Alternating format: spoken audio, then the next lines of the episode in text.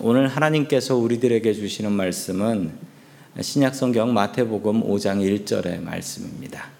예수께서 무리를 보시고 산에 올라가 앉으시니 제자들이 나아온지라. 아멘. 오늘부터 예수님의 산상수훈 말씀을 가지고 같이 한 말씀 한 말씀 은혜를 나누도록 하겠습니다. 그 우리는 예수 믿는 사람들입니다. 예수 믿는 사람들은 예수님의 가르침을 알아야 하지요. 예수님의 가르침을 한 군데 모아놓은 성경이 있습니다. 그게 바로 마태복음 5장, 6장, 7장에 나오는 산상수훈입니다. 여기에는 다른 이야기들이 없어요. 그냥 예수님께서 말씀하신 그 말씀만 5장, 6장, 7장에 모아놨습니다. 자, 앞으로, 앞으로 우리 산상수훈을 통해서 같이 은혜의 말씀 나눌 것인데요. 이 산상수훈이라고 하는 이유는 예수님께서 사람들을 산에서 모아서 산에서 말씀을 증거하셨기 때문에 산상수훈이라는 별명을 가지고 있습니다. 자, 우리 산상수훈의 말씀을 통하여 주님께서 주시는 하나님의 말씀으로 은혜 받기를 소망합니다. 첫 번째 하나님께서 우리들에게 주시는 말씀은 주님께서 우리를 찾아오신다라는 말씀입니다. 주님께서 우리를 찾아오신다. 자, 우리 잠시 전에 읽었던 말씀 마태복음 5장 1절 다시 읽습니다. 시작. 예수께서 무리를 보시고 산에 올라가 앉으시니 제자들이 나온지라. 아멘. 자, 여기서 여기서 대상들이 둘로 나뉘어서 나오는 것을 성도님들 보실 수가 있겠습니다. 자, 어떤 대상이 나뉩니까? 예수님이 나오시고요. 그리고서 무리가 나옵니다. 무리. 무리가 나오고요. 그리고 또 누가 나옵니까? 제자들이 나오지요. 예. 예수님께서 사람들을 두 그룹으로 나눠서 생각하셨습니다. 이건 성경에 구구절절이 많이 나오는 이야기인데요. 무리들이 있었고 제자들이 있었다라는 거예요. 이들은 예수님의 말씀을 듣기 위해 모여들었습니다. 예수님께서 산에 올라가서 앉으셨을 때 그리고 제자들은 예, 제자들이 예수님의 말씀을 들으려고 나왔지요. 자, 예수님께서는 산에 올라가 앉으셨다라고 합니다. 보통 이 말씀을 전하는 사람은 일어나서 전하지요. 선생님들도 일어나서 수업하시지 앉아서 수업하지는 않습니다. 일어나셔서 뭐 칠판에 뭘 써가면서 저 같은 목사도 이제 설교를 할 때는 제가 뭐 앉아서 할 수는 없잖아요. 일어서 하지요. 그런데 성경에서는 이 가르치는 사람은 자리에 앉는 것이 원칙이었습니다. 그래서 산에 올라가 앉으셨다라는 것은 이제부터 하나님의 말씀 가르침이 시작된다라는 것입니다. 이 당시에는 가르치는 선생님들은 자리에 앉아서 가르치셨어요. 가르침의 장소가 어디였습니까? 가르침의 장소는 산이었다라고 합니다. 왜 산이었을까요? 예수님께서는 회당에서 가르치실 수도 있었습니다. 그래서 실제로 예수님은 회당에서 많이 가르치셨죠. 예수님께서 예루살렘 성전에서 가르치셨던 적도 있습니다. 왜 예수님께서는 이런 곳을 놔두고 아주 생소한 산, 이 어느 산인지는 몰라요. 그런데 산에서 말씀을 증거하셨다라고 하실까요? 당시 종교인들과 예수님은 달랐습니다. 당시 종교인들, 특별히 랍비들은 어디서 말씀을 전했냐면 회당이나 성전에서 하나님의 말씀을 증거했습니다. 먹고 살기 바쁜 사람들은 이런 곳에 갈 시간이 없었죠. 당시 사람들이 무척 종교적이어서 뭐 예배마다 다 참여하고 그러지 않았습니다. 항상 믿음이 있었던 사람들이 있었고 믿음이 없었던 사람들도 있었죠. 믿음이 없고 바쁜 사람들은 이런 곳 가서 하나님의 말씀 들으려고 하지 않았습니다. 그래서 예수님께서는 어떻게 하셨는가? 회당에 가면 사람들이 모여 있습니다. 성전에 가도 사람들이 모여 있습니다.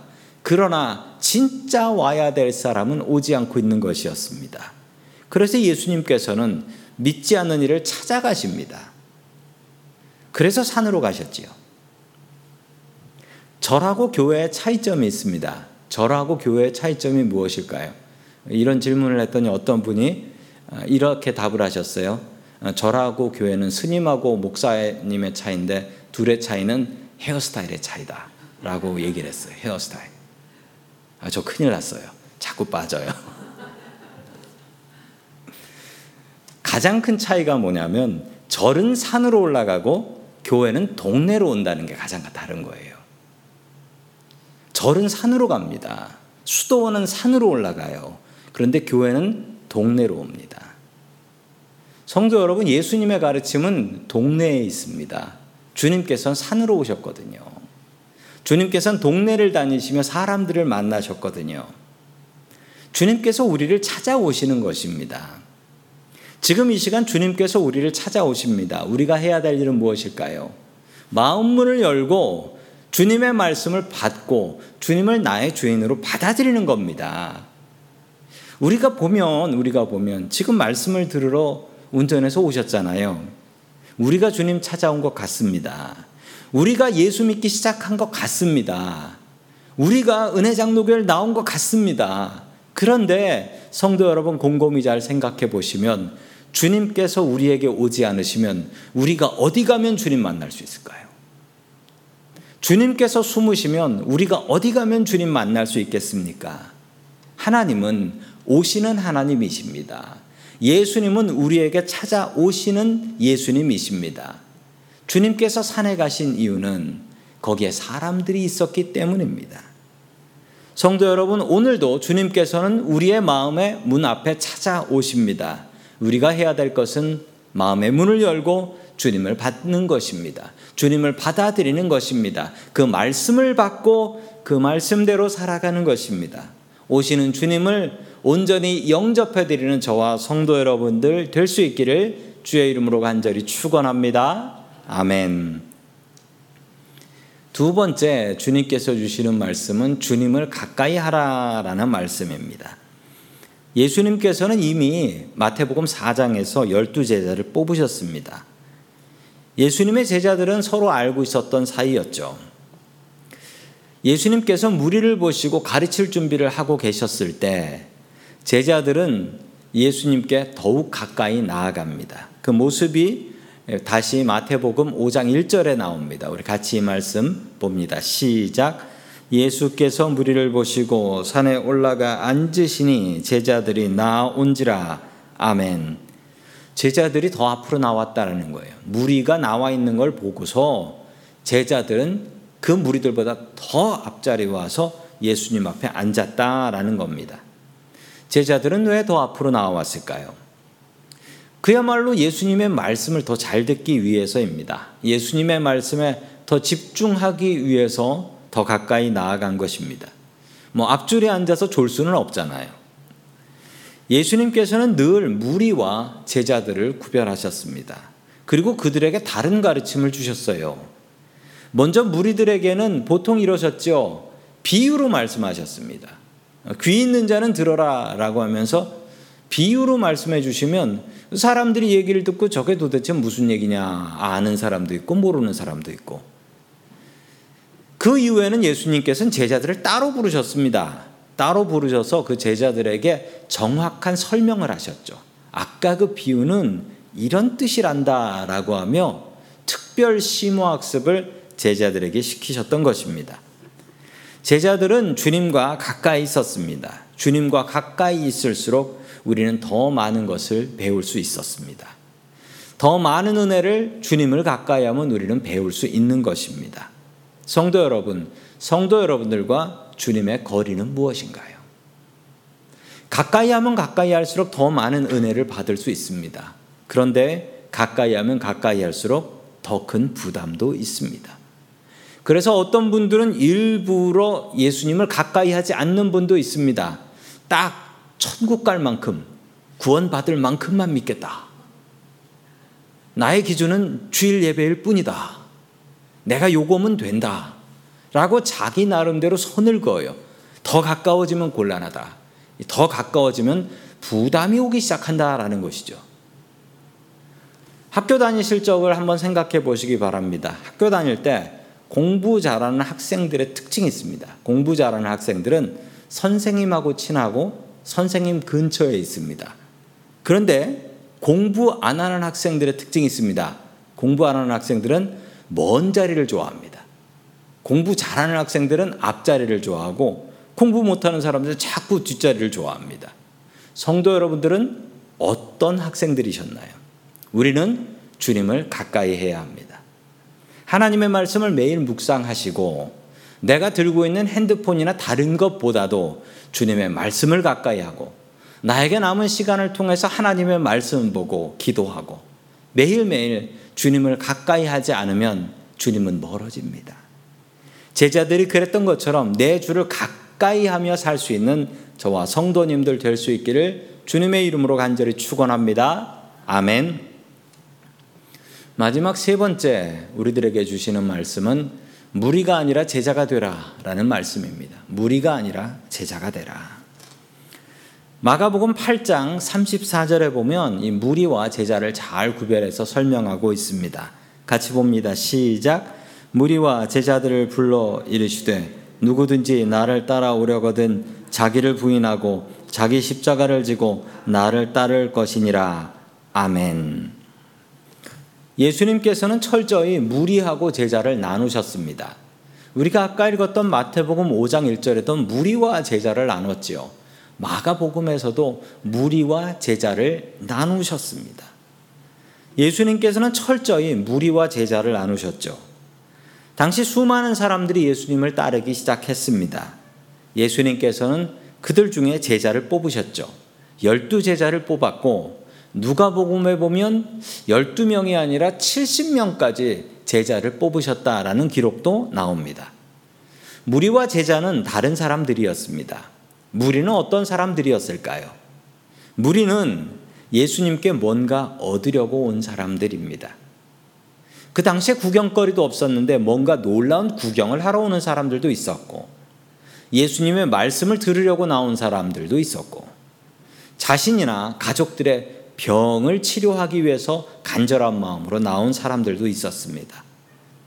구경거리가 적었던 그 시절에 예수님을 따라다니면 재미있는 구경도 할 수 있고 속 시원한 말씀도 들을 수 있었고 때로는 먹을 것도 얻어 먹을 수 있었으니 안 갈 이유 없는 모임이었습니다. 그러나 이 무리들에게는 부족한 것이 있었으니 그들에게는 헌신이 부족했습니다. 헌신이 없었어요. 마태복음 19장 27절 같이 봅니다. 시작. 이에 베드로가 대답하여 이르되 보소서 우리가 모든 것을 버리고 주를 따라 싸운데 그런즉 우리가 무엇을 얻으리까? 아멘. 베드로가 분명히 이야기합니다. 제자들의 공통점은 우리가 모든 것을 버리고 주님을 따랐다라는 것입니다. 자신의 직업을 버렸고 자신의 배와 그물을 버렸고 그 귀한 돈 되는 세리자리도 버리고 예수님을 따랐습니다. 자신의 가족들도 뒤에 두고 예수님을 따라왔던 사람들입니다. 제자들은 자신의 생업과 자신의 생활을 버리고 예수님을 따라왔습니다. 그러나 무리들은 달랐습니다. 무리들은 말 그대로 이 사람들은 무리는 안 하는 사람들입니다. 무리들은 헌신하지 않았습니다. 예수님을 따르려고 몰려다니기는 했지만 자신의 생업을 떠나지도 않았고 자신의 생활을 바꿀 생각도 없었던 사람들입니다. 그들은 예수님께 뭔가를 얻기 위해 따라다녔던 사람들이었습니다. 성도 여러분, 우리는 무리일까요? 제자일까요?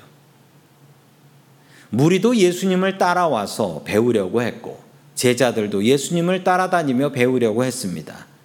배움이라는 측면에서는 그들은 똑같았습니다. 그러나 십자가 앞에서 무리와 제자들은 나뉘게 됩니다. 무리들은 십자가 앞에 구경하러 모였습니다. 자신들이 따르던 스승의 죽음을 구경하기 위해 수많은 무리들은 십자가를 가서 구경을 했습니다. 더 좋은 말씀 들으려는 구경꾼들, 더 좋은 것들 얻으려고 따라다닌 구경꾼들이었던 것입니다. 무리들은 각자 자신의 삶으로 돌아가서 자기 마음대로 살다가 죽었습니다. 그러나 제자들은 자신이 져야 할 십자가를 지고 주님을 위해서 살다가 순교했습니다. 주님께서는 분명히 무리와 제자를 구별하셨습니다. 우리가 주님의 십자가를 지고 주님을 따르면 우리는 주님의 제자들인 것입니다. 평생 무리로 살다가 죽을 생각 하시면 안 됩니다. 무리는 평안합니다. 무리는 특별히 책임질 것도 없습니다. 그리고 무리들 속에 숨어 있으면 안전합니다. 그러나 주님께서 주시는 상급 받을 수 없습니다. 성도님들은 무리인가요? 제자인가요? 예수님을 따라다닌다고 해서 모두 다 제자였던 것은 아닙니다. 무리, 무리가 아니라 제자가 되십시오. 자기의 십자가를 지고 주님을 따라다니는 주님의 제자들 될 수 있기를 주의 이름으로 간절히 축원합니다. 아멘. 다 함께 기도드리겠습니다. 죄 많은 우리들을 찾아오시는 고마우신 하나님 아버지. 항상 우리를 찾아오시는 주님께 우리의 마음을 문을 열게 하여 주시옵소서.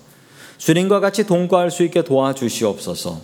제자들이 주님을 가까이 했던 것처럼 우리도 항상 주님을 가까이 하게 하여 주시옵소서. 더 많이 예배드리고 더 많이 기도하고 더 많이 말씀 보게 하여 주옵소서. 주님 우리들이 무리가 아닌 제자가 되기를 소망합니다. 우리가 주님을 따른다고 하지만 우리들의 모습은 항상 무리들과 같았음을 회개합니다. 내가 필요한 것을 얻기 위해 주님을 따르지 말게 하시고 주님께서 주시는 명령에 순종하여 나아가는 주님의 일꾼, 주님의 제자 되게 하여 주시옵소서. 우리를 제자로 부르시는 예수 그리스도의 이름으로 기도드립니다. 아멘.